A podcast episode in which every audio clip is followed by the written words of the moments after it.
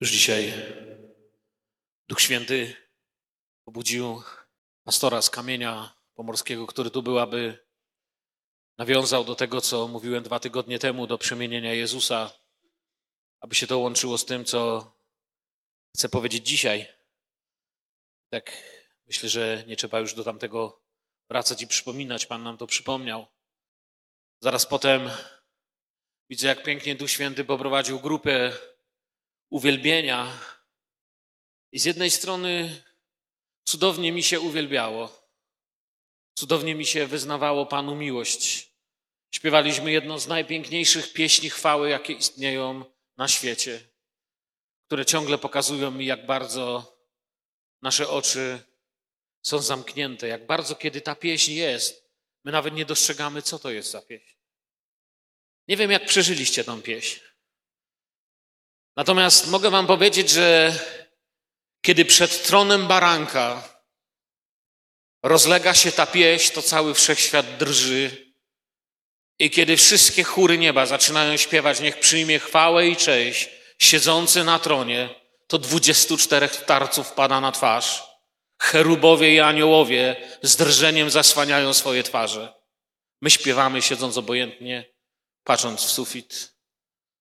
Ilu z Was, przyjaciele, dzisiaj otwarło się i powiedziało: Duchu Święty, objaw mi króla Jezusa, Pana, żywym, prawdziwym. Kiedy ta pieśń jest śpiewana w niebie, to nie ma jednej istoty w niebie, która by nie leżała na twarzy. I proszę, aby mi Bóg tak objawił Jezusa, żeby mógł tak śpiewać tą pieśń. I o tym też dzisiaj chcę powiedzieć. Wcześniej dzieliłem się z Wami słowem z objawienia Jana Mówiłem o listach do siedmiu kościołów. Wiemy, że ta siódemka oznacza pewną Bożą doskonałość, a więc do całego kościoła listy. Mówiłem o tym, co się Bogu w kościele podoba, a wcześniej mówiłem o tym, co się nie podoba. I dziś nie mam czasu, aby wszystko to przechodzić jeszcze raz. Jeśli ktoś nie słyszał, zachęcam, są na naszym Facebooku, na naszej stronie na mojej stronie, gdzie chcecie, możecie je znaleźć. A dzisiaj chciałbym, abyśmy z powrotem wrócili do objawienia Jana i zobaczmy na to, a właściwie na tego, który jest najważniejszy w tej księdze.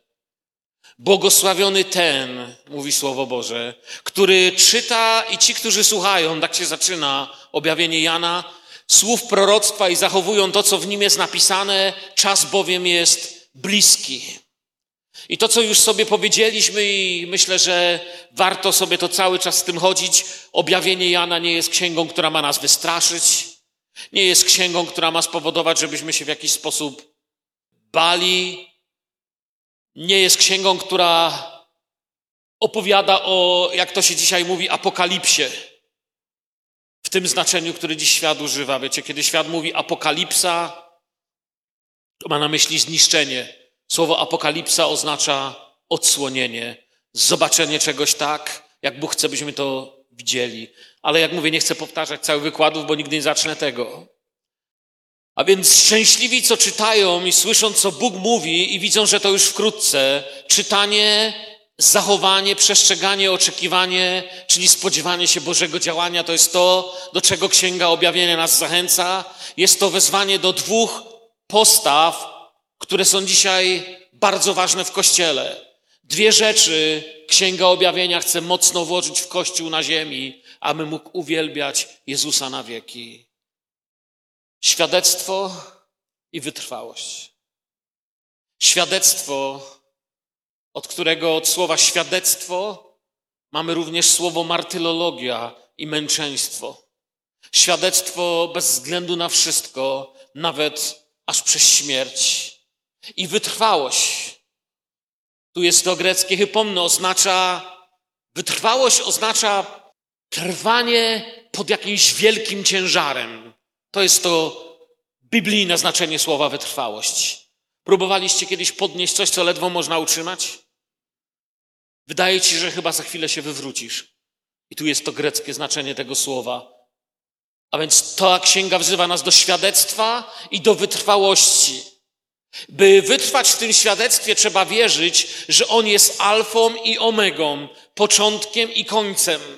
Jam jest alfa i omega, początek i koniec, mówi Pan Bóg, ten, który jest i który był i który ma przyjść, wszechmogący.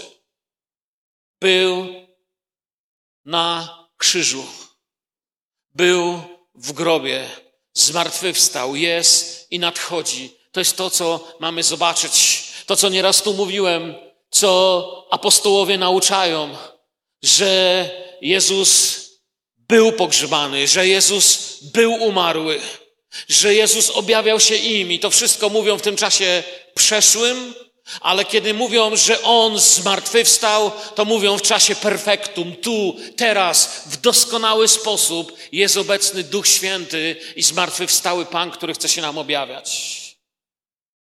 Księga jest pełna symboli. Jak mówiłem, zwraca się do siedmiu zborów, siedem. Tych siódemek jest tu bardzo dużo w Księdze Objawienia. Dzisiaj znowu kawałeczek, coś z tego chcę poruszyć. Siedem zborów, co oznacza doskonałość. Listy do siedmiu zborów to są listy do Kościoła Chrystusa wszystkich czasów. Siedem, pełnia, doskonałość. I ta siódemka zaczyna nam towarzyszyć przez długi czas. Listy do siedmiu kościołów, czyli jak mówiłem, to, co podoba się Panu i co chce zmienić Pan w kościele. Dalej pojawiają się następne trzy razy po siedem, wstrząsające dziejami. Czytając je, mamy spotkanie z Bogiem, ale czujemy też tutaj, i chcę Was wprowadzić dzisiaj w rozdział piąty, czwarty i piąty, czujemy respekt. Czujemy coś, co znamy ze Starego Testamentu. Wchodzimy w Boże dzieje, w Boże objawienie. Wszystkie twierdze ludzkiej pychy upadają. Niezależność człowieka, pewność siebie, oparta na kłamstwie, upada. Widzimy, jak Bóg rządzi nad historią. O tym chciałbym dziś powiedzieć. I Bóg na koniec okazuje się jedynym, który jest warty miłości i ufności. Pojawi się siedem pieczęci. Część z nich poruszyłem, kiedy mówiłem o jeźdźcach apokalipsy. Siedem trąb, siedem czas, siedem wizji z perspektyw wieczności, siedem punktów widzenia tego, co się dzieje w niebie. Najpierw Pan, i teraz chcę, byście się skupili. Pamiętacie, mówiliśmy o siedmiu zborach, tak? Mówiliśmy o listach do siedmiu zborów.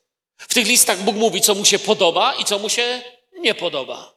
I mówił, w czym Kościół musi pokutować. I najpierw Pan mówił do siedmiu kościołów, i to wiecie, to nie jest przypadek, że objawienie Jana tak się zaczyna. Jeżeli przyjrzycie się księdze objawienia Jana dokładnie, zobaczycie, że objawienie Jana jest uporządkowane według liturgii w synagodze. I według liturgii, którą używał pierwszy kościół, czy wczesny kościół, aby się modlić. Jest to liturgia synagogalna, czyli najpierw człowiek musi się dowiedzieć, co myśli Bóg o nim, co jest w nim nie tak, a kiedy wyzna grzechy, pójdziemy dalej. Ale najpierw ty, żebyś mógł spojrzeć dalej. A więc najpierw listy do siedmiu kościołów, bo one potrzebują wysłuchać tej historii. Dlatego muszę dostosować się do jego charakteru, aby zobaczyć Boga takim, jakim jest. Mówi, co mu się podoba, co mu się nie podoba, w czym się umacniać, z czego pokutować. I kiedy kończy się tych siedem listów, kończy się trzeci rozdział. Oczywiście wiemy, że nieraz tu już mówiłem, że rozdziały nie są częścią natchnionego Słowa Bożego. Rozdziały dołożono później. Całe słowo od Boga jest natchnione, jest słowem, które Duch Święty chce wam dać, ale kiedy Duch Święty je dawał tym, którzy je pisali, których natchnął, to im nie mówił, dobra, tu skąd trzeci rozdział, teraz zacznij czwarty. Tego nie było. To jest dla naszej wygody, żebyśmy się mogli poruszać. Nie chcę za długo się tym zajmować. Jeśli chcemy go zrozumieć, musimy patrzeć, jak on patrzy. A więc mówi, to mi się podoba, to mi się nie podoba. Kiedy Kościół przez to przechodzi, nie wiem, czy wiecie, w niektórych społecznościach się zachowała ta część, że prawie na każdym nabożeństwie, często są to historyczne społeczności czy kościoły, które nawet już nie zauważają tego, ale na początku jest wyznanie grzechów i wyznanie, że potrzebujemy pokuty ciągłej, oczyszczenia. Byłem nawet w historycznych kościołach, gdzie widziałem to w liturgii. Problem w tym, że bardzo niewiele ludzi w ogóle słyszało jeszcze to. Już się po prostu przyzwyczaili, że tak Tak to ma iść. Ale tutaj to jest tak ułożone. I teraz możemy iść dalej.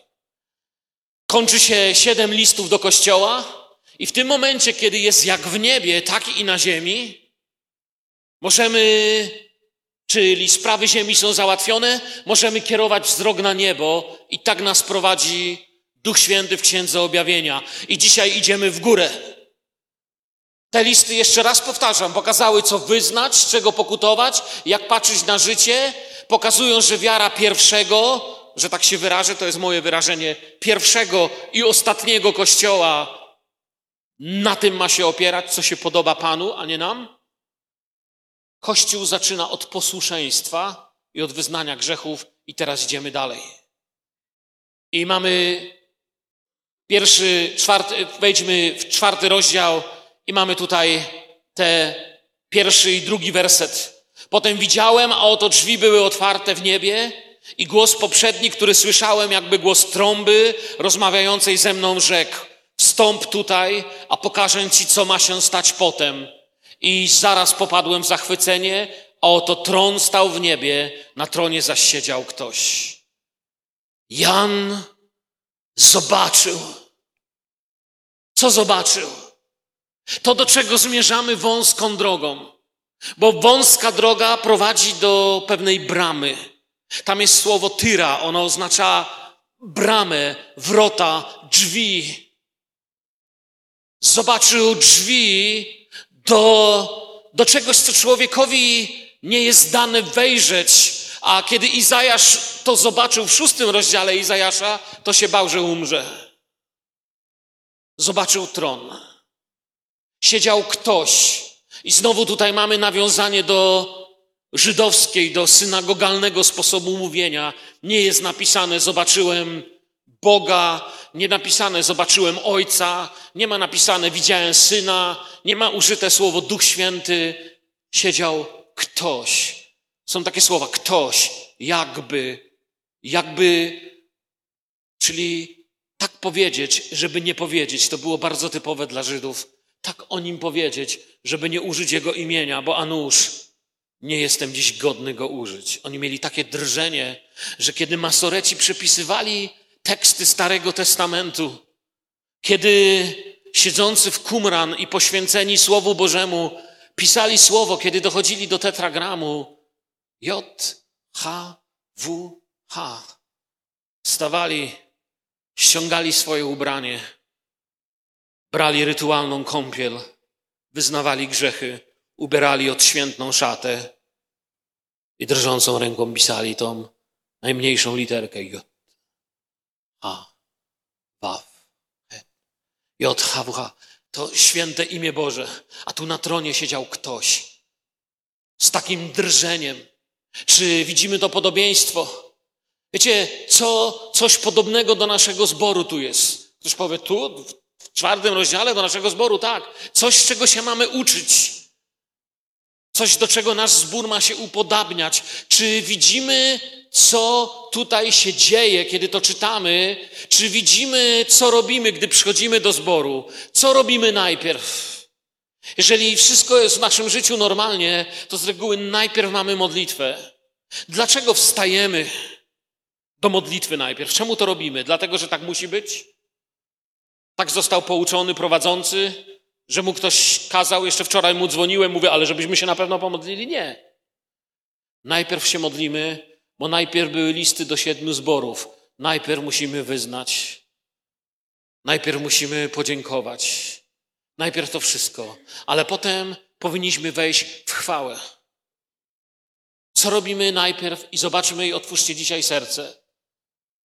I dalej mamy szósty werset, idziemy dalej. Przed tronem także jakby morze skliste, podobne do kryształu, a w pośrodku około tronu cztery postacie pełne oczu z przodu i z tyłu.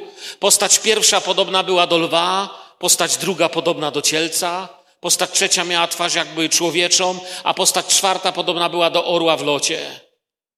I tu jest to, co chcę podkreślić, ten werset ósmy. A każda z tych czterech postaci miała po sześć skrzydeł, a wokoło i wewnątrz były pełne oczu i nie odpoczywając ani w dzień, ani w nocy śpiewały święty, święty, święty jest Pan Bóg Wszechmogący, który był i który jest i który ma przyjść. A gdy postacie oddadzą chwałę i cześć i złożą dziękczynienie temu, który siedzi na tronie, który żyje na wieki wieków, upada 24 starców przed tym, który siedzi na tronie, oddają pokłoń temu, który żyje na wieki wieków i składa korony swoje przed tronem, mówiąc: Godzien jesteś, Panie Boże nasz, przyjąć chwałę i cześć i moc, ponieważ Ty stworzyłeś wszystko i z woli Twojej zostało stworzone i zaistniało. Oto obraz uwielbienia. Czas chwały, gdy każdy śpiewa i modli się głosem donośnym. Gdzie dzisiaj często sprowadziliśmy chwałę do muzyki, do tego, czy mi się podoba pieśń, czy mi się nie podoba. Czyli oceniamy nie tyle duchowo, co naszą pychą. Jak się podoba, to się mi podoba. Jak się nie podoba, no to nie będę. Tu nam pokazuje, że chwała jest patrzeniem na Jezusa, uwielbianiem Jezusa. Całe niebo śpiewa, niech przyjmie chwałę, cześć. Dwudziestu czterech starców praojcowie plemion Izraela i dwunastu apostołów. Taka jest symbolika Księgi Objawienia, reprezentują całą zbawioną, zbawioną, podkreślam, ludzkość. Dwudziestu czterech starców, dwanaście plemion Izraela, dwunastu apostołów, objawienie Starego Testamentu, objawienie Nowego, jeżeli się odważymy użyć słów nowy, stary. Czas, by paść na twarz i kochać uwielbiać i śpiewać Panu. Czas, byśmy zaczęli się uczyć podnosić nasze dłonie, zginać nasze kolana, usiąść w milczeniu przed Panem i otwierać się i prosić, zmieniaj moje życie, objaw mi Jezusa, tak bardzo potrzebuję Jezusa. O tym jest ten czwarty i piąty rozdział. Zaraz to zobaczycie. Każdy, bo te cztery istoty symbolizują całe stworzenie. Symbolizują człowieka, ptaki, zwierzęta domowe i dzikie.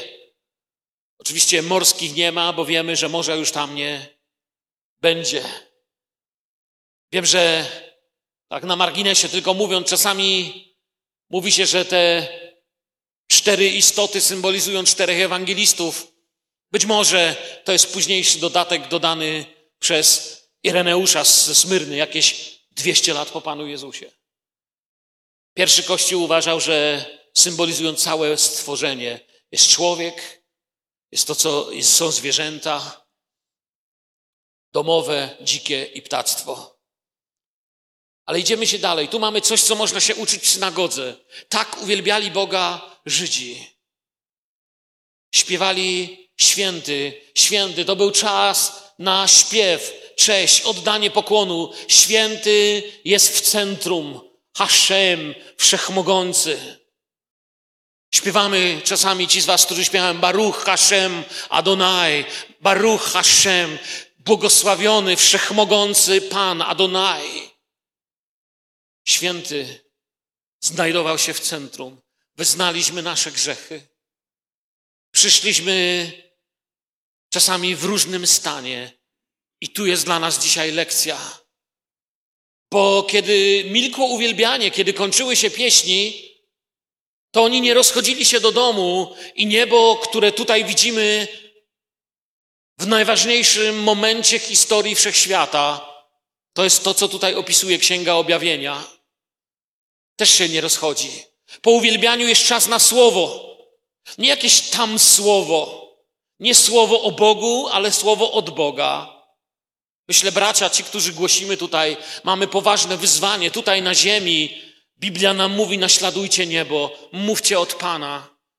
I tak się modliłem przez ostatnie dwa dni. Boże, daj mi dzisiaj pokazać Wam to, byśmy Jezusa postawili w centrum, w naszej pokucie, w naszej miłości, w naszym patrzeniu na bliźniego. 5.1 i widziałem w prawej dłoni tego, który siedział na tronie, księgę zapisaną wewnątrz i zewnątrz, zapieczętowaną siedmioma pieczęciami. A więc ucicha to cudowne uwielbianie, ucicha pieśń, śpiew, chwała. Jan kieruje oczy i widzi zwój. Co to za czas? Przyszedł czas na słowo od Pana. Dzisiaj Ty potrzebujesz słowo od Pana. Ja nie jestem Panem. Ja jestem tylko narzędziem, tak jak Ty, ja jesteśmy tylko Jego dziećmi. Potrzebujesz, żeby dokonał się cud pomiędzy wydrukowanymi w Biblii literami, a Twoimi oczami, które to chłoną, dokonać się musi cud. Pomiędzy wypowiadanym przeze mnie słowem, a uszami, które to słyszą, dokonać musi się cud. Cud Słowa Bożego, w którym Bóg musi to w Ciebie włożyć. Taka jest natura Kościoła. Każdy chce słyszeć Słowo, ale dzieje się tu coś dziwnego.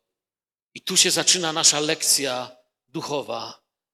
Bo księga jest jaka, czytamy? Zapieczętowana, zamknięta. I nie każdy może złamać.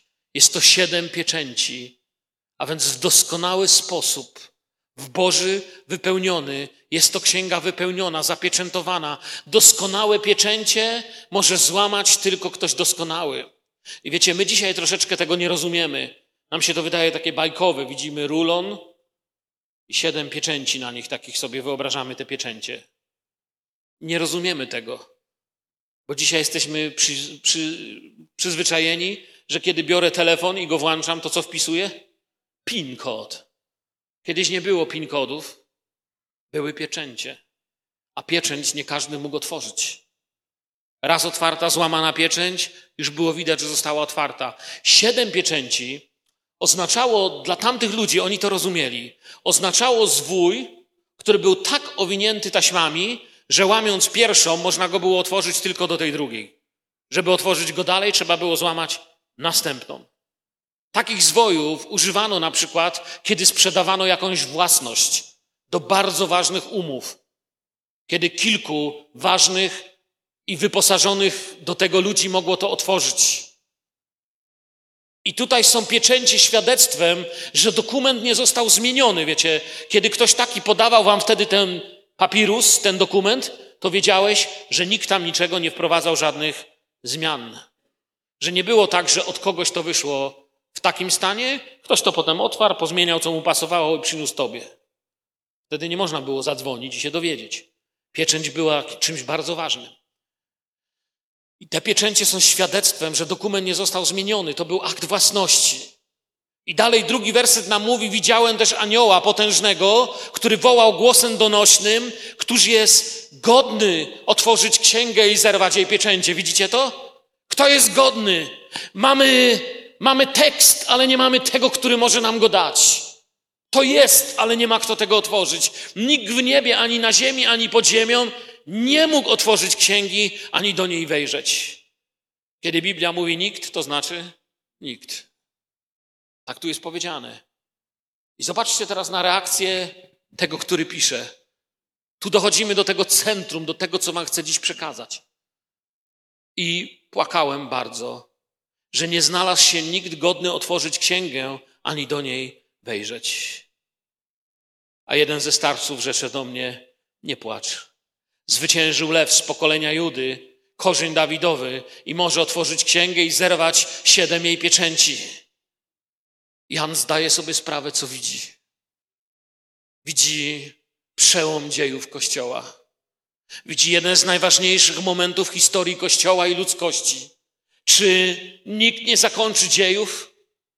Czy jednak się okaże, że nie ma kogoś, kto może sprawy doprowadzić do chwalebnego końca? Bereshit bara Elohim, a czytamy na początku, na początku Bóg stworzył. Ziemia była piękna i doskonała. Zepsuł grzech. Uszkodził wszystko.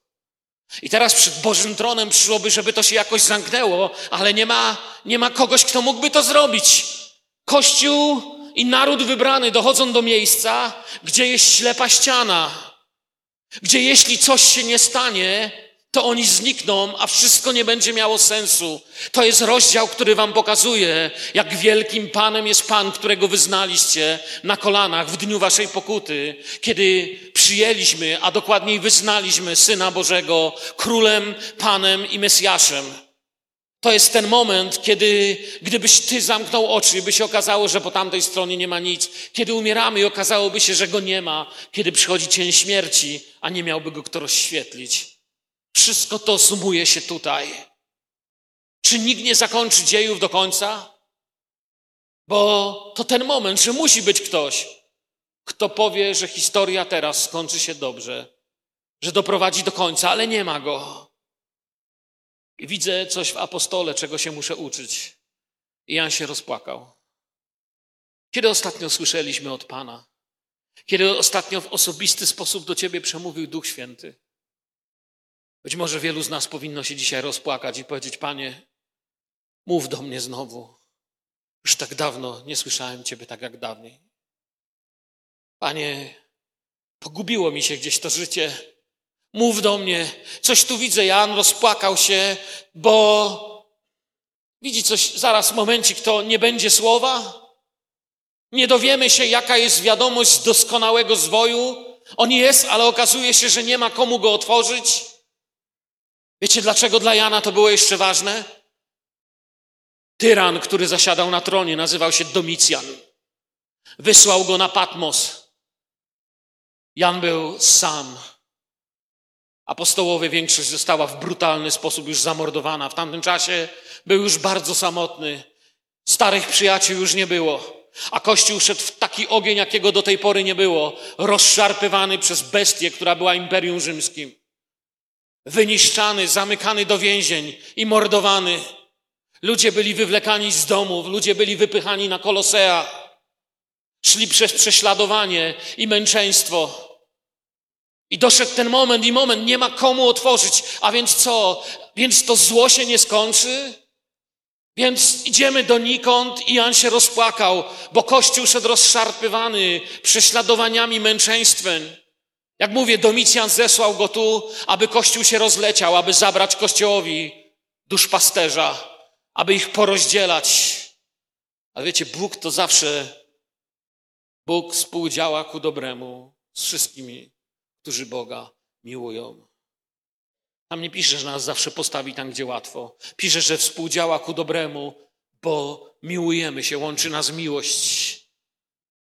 Kiedy jeden z Cezarów stwierdził, że zapisze cały świat, nie wiedział, że wypełnia proroctwo i udał się Józef z poślubioną sobie Marią do miasta zwanego Betlejem, aby wypełniło się pismo. Kolejny tyran siedzący na tronie. Myśli, że rządzi światem. Jego urzędnicy skazują Jana na Patmos. Jan, prowadzony kajdanami i żołnierzami, ma dostrzec, że jest prowadzony tak naprawdę Bogiem, że kajdany i żołnierze są tylko dodatkiem, bo Bóg go prowadzi na Patmos. Ja nie wiem, jak to się zaczęło, ale podejrzewam, że to był ten dzień, kiedy samotny Jan usiadł w jednej z grod na Patmos i siedział na tym twardym, powulkanicznym kamieniu, które tam są. Popatrzyłem sobie w internecie, jak wygląda Patmos. Jak macie czas, zobaczcie sobie. Jest dużo zdjęć. I myślę, że myślał jak każdy człowiek. Pomyślał sobie wszystko. Ich już nie ma. Kościół idzie przez taki ogień, że nie wiadomo dokąd zajdziemy. Przyjacielu, mój panie, gdzie ty jesteś? Tak by dobrze było, żeby Jezus jak dawniej stanął na brzegu i zrobił rybę. By dobrze było Cię znów spotkać. I wtedy usłyszał głos: Jestem. Zobacz, co się stanie. I powiedz Kościołowi: Wszystko idzie do dobrego końca. Popatrz, Janie, co się będzie działo. Wtedy i dziś bez słowa można by było odejść tylko we łzach. Słowo Twe jest pochodnią moim nogą i światłością ścieżką moim, mówi psalm, mówi pieśń. W takim czasie Jan widzi, że nie ma dla ludzi nadziei, jeśli jej ktoś nie przyniesie. To nie chodzi o to, że wiele lat temu wyznałeś Pana Jezusa swoim Panem i teraz z rozpędu w tym trwasz. To nie chodzi teraz o jakiś spór, o utracalność zbawienia, ale chodzi o pragnienie, kto z nas, jak blisko może kochać Boga i być blisko, przytulony, być mocno, czuć, mieć od Niego słowo. To nie chodzi o żadne spory, to chodzi o to blisko, blisko, blisko Ciebie mieć Jezu, mieć słowo od Ciebie, żebyś mnie prowadził. Pewna osoba w szwedzkim mieście Linköping, początkiem tamtego wieku, zrozumiała to, co Jan zobaczył i płacze. I za chwilę zobaczymy, w co się jego płacz zamieni. Znacie ten rozdział, ale w tym momencie płacze. Mówi, Boże, nasz Kościół jest w takim miejscu i nie ma komu otworzyć dalszych dziejów. Co będzie dalej? Czy doszliśmy do ściany? A początkiem tamtego wieku pewna osoba w Linköping, Szwecji, zaczęła pisać takie słowa. Choćbym wszystko miał, lecz nie miał Pana. Pamiętacie? Tam jest taka zwrotka. Jakże mógłbym wytrwać bez Jezusa? Jaką drogę obrać z mnóstwa dróg? Kto by wiódł doliną śmierci cienia? Kto by mnie w raj wieczny przenieść mógł? O jak błogo wszystko mieć w Jezusie. On balsamem jest dla serca ran. Z wszelkich grzechów swoją krwią obmywa. W wszelkich troskach niesie pomoc Pan. To jest to, co zobaczył Jan. Panie Jezu, jeśli nie dostaniemy słowa od Ciebie, to koniec. To jest, to jest nasz koniec. To jest to miejsce, gdzie przychodzi czasem w życiu stanąć. I dlatego takie wyzwalające, takie potężne są te słowa. Nie płacz. A dlaczego mam nie płakać? Nie płacz, bo zwyciężył lew z pokolenia Judy. Zwyciężył baranek i zwyciężył lew. Pojawia się ten, który ma dla nas nadzieję i dużo więcej. To On. Poznajecie? Księga Objawienia chce Ci powiedzieć, poznajesz Go? Popatrz na Niego, poszukuj Go, zobacz Go, żebyś Go widział. Tam na Patmos, wśród tych zimnych skał, Jan zobaczył. Przyjacielu kochany, to Ty? On, ale jaki inny. Gdyby nie On, nie mamy nic do powiedzenia. Na nic jest wszystko. Lew z pokolenia Judy i widziałem, co zobaczył? Po środku, między tronem, tron, do którego nikt nie może się zbliżyć i pozostać żywym. Tron święty, święty, święty, którego imię bali się mówić. Między tronem, czterema postaciami, czyli całym stworzeniem, które przed nim oddaje mu pokłon i stoi, pośród starców, czyli nauki Izraela i Kościoła, w takim otoczeniu stoi baranek. I widziałem, szósty werset, pośrodku między tronem a czterema postaciami i pośród starców stojącego baranka, jakby zabitego, który miał siedem rogów i siedmioro oczu, a to jest siedem duchów bożych zesłanych na całą ziemię. Wiecie, jak to czytałem sobie przedwczoraj, przedwczoraj, wczoraj? Dzisiaj rano nie mogę się oderwać od tego szóstego wersetu. Kiedy go czytam jeszcze raz i jeszcze raz mówię, kocham Cię. Jaki Ty piękny tam stoisz. Jaki Ty jesteś kochany. Tak chcę Cię widzieć całe moje życie, przyjacielu. Stoi piękny i kochany pomiędzy tronem i stworzeniem, pośród powołanych. Panie Jezu, chwała Ci. To jest czas do uwielbiania. To jest czas, żeby Ci wyznawać miłość. Panie Jezu, co ja bym bez Ciebie zrobił? Kim ja w ogóle bez Ciebie jestem? Baranek. Zapowiadały go baranki w każdą paschę. W jego krwi jest życie. Jan, kiedy go ujrzał na zajutrz, mówi Jana 1,29, idącego do niego, rzekł, o, dzieje się. Oto baranek Boży, który gładzi grzechy świata. Prorocy Widzieli go tak niewyraźnie. Można by rzec, jakby przez mgłę za Pawłem. I pisali o nim, obchodzono się z nim okrutnie w 53 rozdziale Izajasza, ale się nie wzbraniał. I nawet nie zamierzał otworzyć ust swoich. Był jak baranek na zabicie wiedziony, jak owieczka, nie opierająca się tym, którzy ją strzygą. Tak on nie otwierał ust swoich. Nie otwierał, ale teraz otworzy. Wcześniej nikt na to nie wpadł. Wiecie, przez wieki to było zakryte dla wielu Żydów. W ogóle nie łączyli zabitego baranka z Mesjaszem. Wielu z nich się w ogóle Pascha i baranki nie łączyły z Mesjaszem. Mesjasz to miał być zwycięzca. Ktoś, kto zmiecie Rzymian. To miał być wojownik, ale nie zabity baranek. Nie takie były ludzkie wyobrażenia Mesjasza. Oto baranek Boży. Ma siedem rogów i oczu. I tu mamy znowu apokaliptyczny sposób mówienia. Symboliczny sposób mówienia, który ma głębokie znaczenie. Siedem, już mówiliśmy, oznacza doskonałość, zamkniętą Bożą całość. Perfekcję, można by było rzec, siedem doskonałości. Rogi oznaczają siłę i władzę.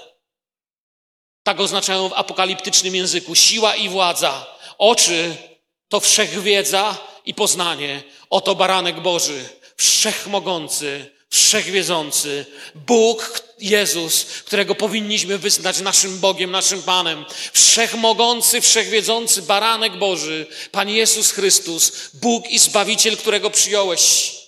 I wiecie, co myślę? W tym momencie Patmos staje się dla Jana nierealne. Realność jest nierealna. Jakie znaczenie ma Patmos? Jakie znaczenie ma Rzym? Jakie znaczenie mają kolejni tyrani, poniewierający ekonomią i ludźmi tego świata? Jakie znaczenie ma polityka tego świata i jego kolejne spory? Oto baranek Boży. To jest to, co Kościół musi usłyszeć w naszych czasach. Patmos jest nierealna, realny jest baranek Boży. Dziś mija to, co nazywa się dziś, nadchodzi nowe jutro. Twoja Patmos. Niektórzy z Was są jak na Patmos. Ja bywałem jak na Patmos. Wyrwany, wygnany, zraniony. Kto z Was nie był? Chory, pogubiony. Ale nasza rzeczywistość jest inna. Siedem duchów bożych zesłanych na całą ziemię jest przy tym wszystkim, to jest Duch Święty. A więc widzimy Ojca na tronie, widzimy baranka Jezusa, widzimy całą Trójcę Ducha Świętego. To jest siedem duchów bożych zesłanych na całą ziemię. To jest Duch Święty, dany nam pomocnik, pocieszyciel, Duch Święty. Czasami, kiedy ludzie czytali to, uważali, że tych siedem duchów bożych to, to są aniołowie. Ale coraz częściej bibliści, teolodzy, i zresztą myślę, że wy sami trudno się z tym zgodzić, kiedy czytamy, że łaska wam i pokój od tego, który jest i który był i który ma przyjść i od siedmiu duchów, które są przed Jego tronem. Aniołowie raczej nam nie dadzą łaski i pokoju. Bo ten, który nam daje pokój, to jest ten, który powiedział pokój mój wam daje. To jest ten, który nas obdarował łaską. I to na pewno nie był anioł, ani aniołowie. Aniołowie raczej są tymi, którzy są posłani ale nie mogą nam tego dać. A więc mamy Ojca, Syna i Ducha Świętego. Jeśli Go nie zobaczymy i nie weźmiemy Jego słowa, to też powinniśmy dziś pójść do domu i się rozpłakać. Ale baranek działa, a więc dzieje ruszą dalej. A więc ziemia nie będzie trwała w tym chaosie, w tej śmierci, w tym morderstwie, w którym stoi.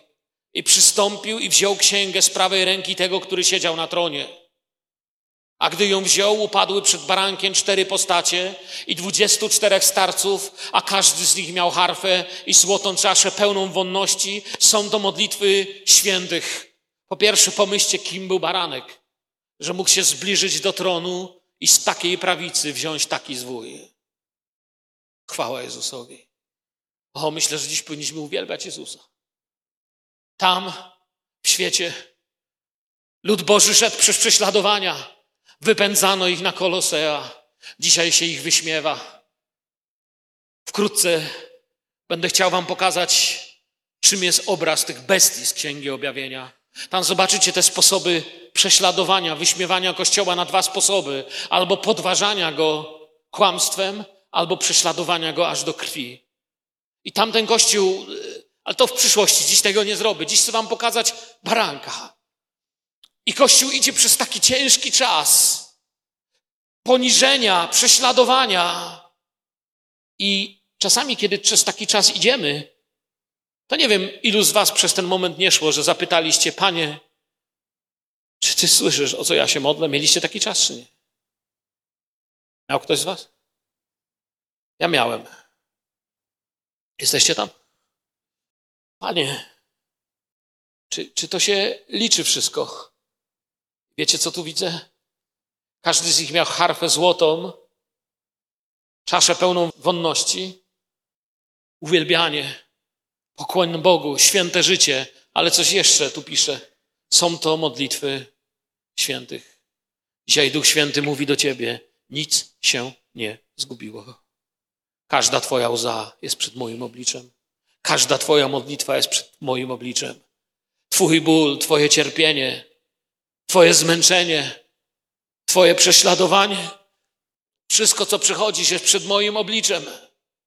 Nie bój się, nic nie zginęło. Nie zginęły modlitwy świętych, tych z Rzymu, tych z Patmos i tysięcy z innych miejsc, tych z Aleppo, tych skądś z Syrii, tych prześladowanych w różnych miejscach świata dzisiaj, tych, którzy dzisiaj nie będą tak spokojnie siedzieć w zborze jak my, ale zanim zajdzie dziś słońce, następnych kilkudziesięciu chrześcijan zostanie zamordowanych. Ale Bóg mówi, to, to nie jest koniec. Niebianie otwierają po słowie usta do chwały. To jest to, co Kościół powinien robić. I zaśpiewali nową pieśń tej treści. Godzien jesteś wziąć księgę i zdjąć z niej pieczęcie, ponieważ zostałeś zabity i odkupiłeś dla Boga krwią swoją ludzi z każdego plemienia i języka, i ludu, i narodu. I uczyniłeś z nich dla Boga naszego ród królewski i kapłanów, i będą królować na ziemi. A gdy spojrzałem, usłyszałem głos wielu aniołów wokoło tronu i postaci i starców, a liczba ich wynosiła krocie tysięcy i tysiące tysięcy. I mówili głosem donośnym, godzien jest ten baranek zabity, wziąć moc, bogactwo i mądrość i siłę i cześć i chwałę i błogosławieństwo. I słyszałem, jak wszelkie stworzenie, które jest w niebie i na ziemi i pod ziemią i w morzu i wszystko, co w nich jest, mówiło, temu, który siedzi na tronie i barankowi błogosławieństwo i cześć i chwała i moc na wieki wieków. A cztery postacie mówiły amen. Starcy zaś upadli i oddali pokłon. Dzisiaj wam i sobie wkładam to mocno w nasze myśli, w nasze serca. Poszukujcie tak Jezusa, byście Go widzieli, przyjaciele. Byśmy Go widzieli. Poszukujmy Go tak, abyśmy Go mogli uwielbiać. Moim marzeniem jest kościół, w którym ludzie będą krzyżem na podłodze leżeć we łzach pokuty, klęczyć na swoich kolanach, stać w modlitwie i uwielbieniu, trwać przed Bogiem. Za niedługo, tak jak w tamtym roku, znowu wejdziemy w post zborowy. Wkrótce podzielę się z Wami również na ten temat.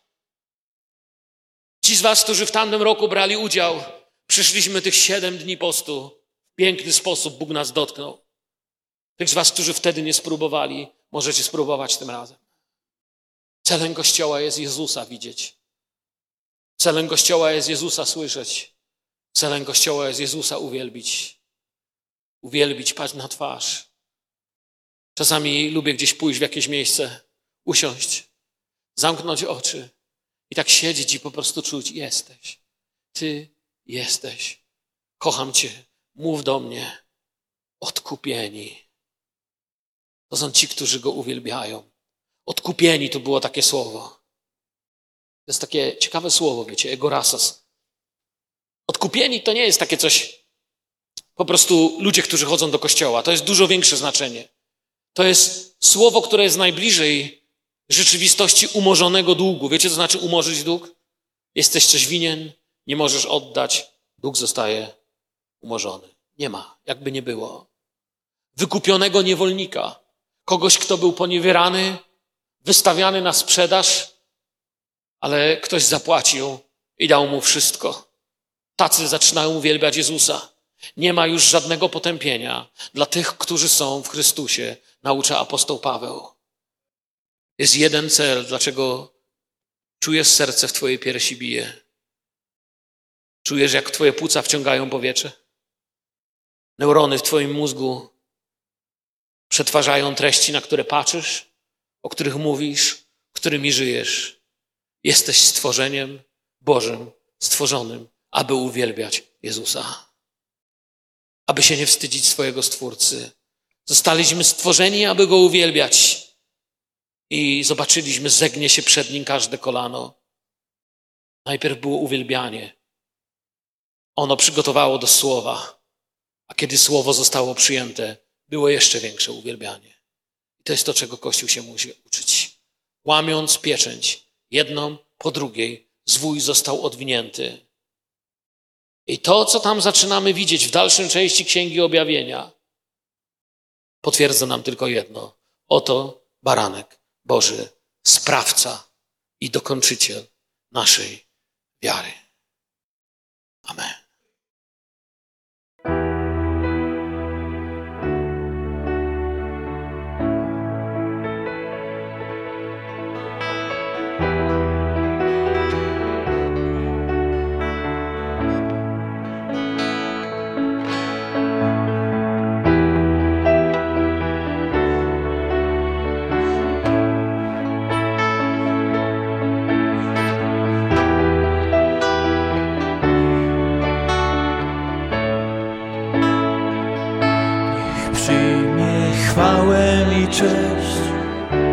Siedzący na tronie.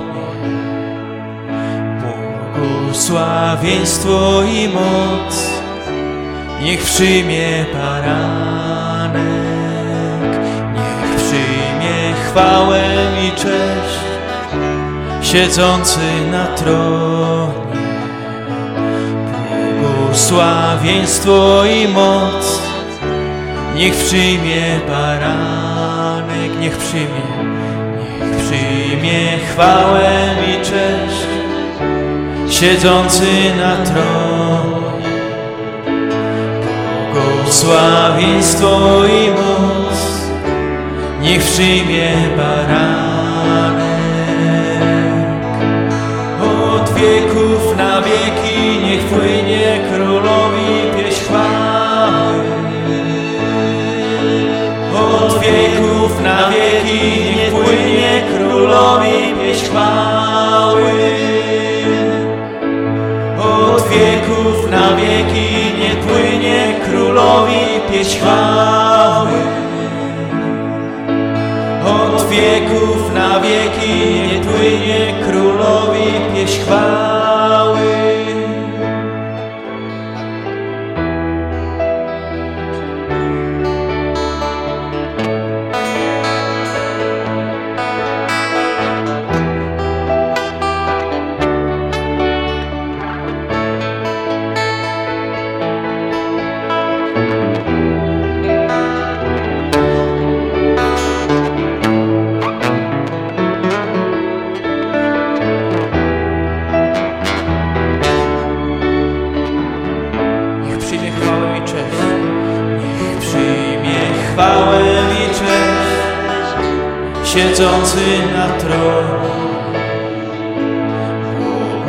Błogosławieństwo i moc niech przyjmie baranek, niech przyjmie chwałę i cześć siedzący na tronie.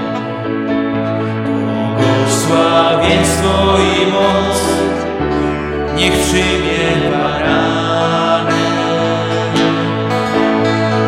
wieków na wieki niech płynie chwały.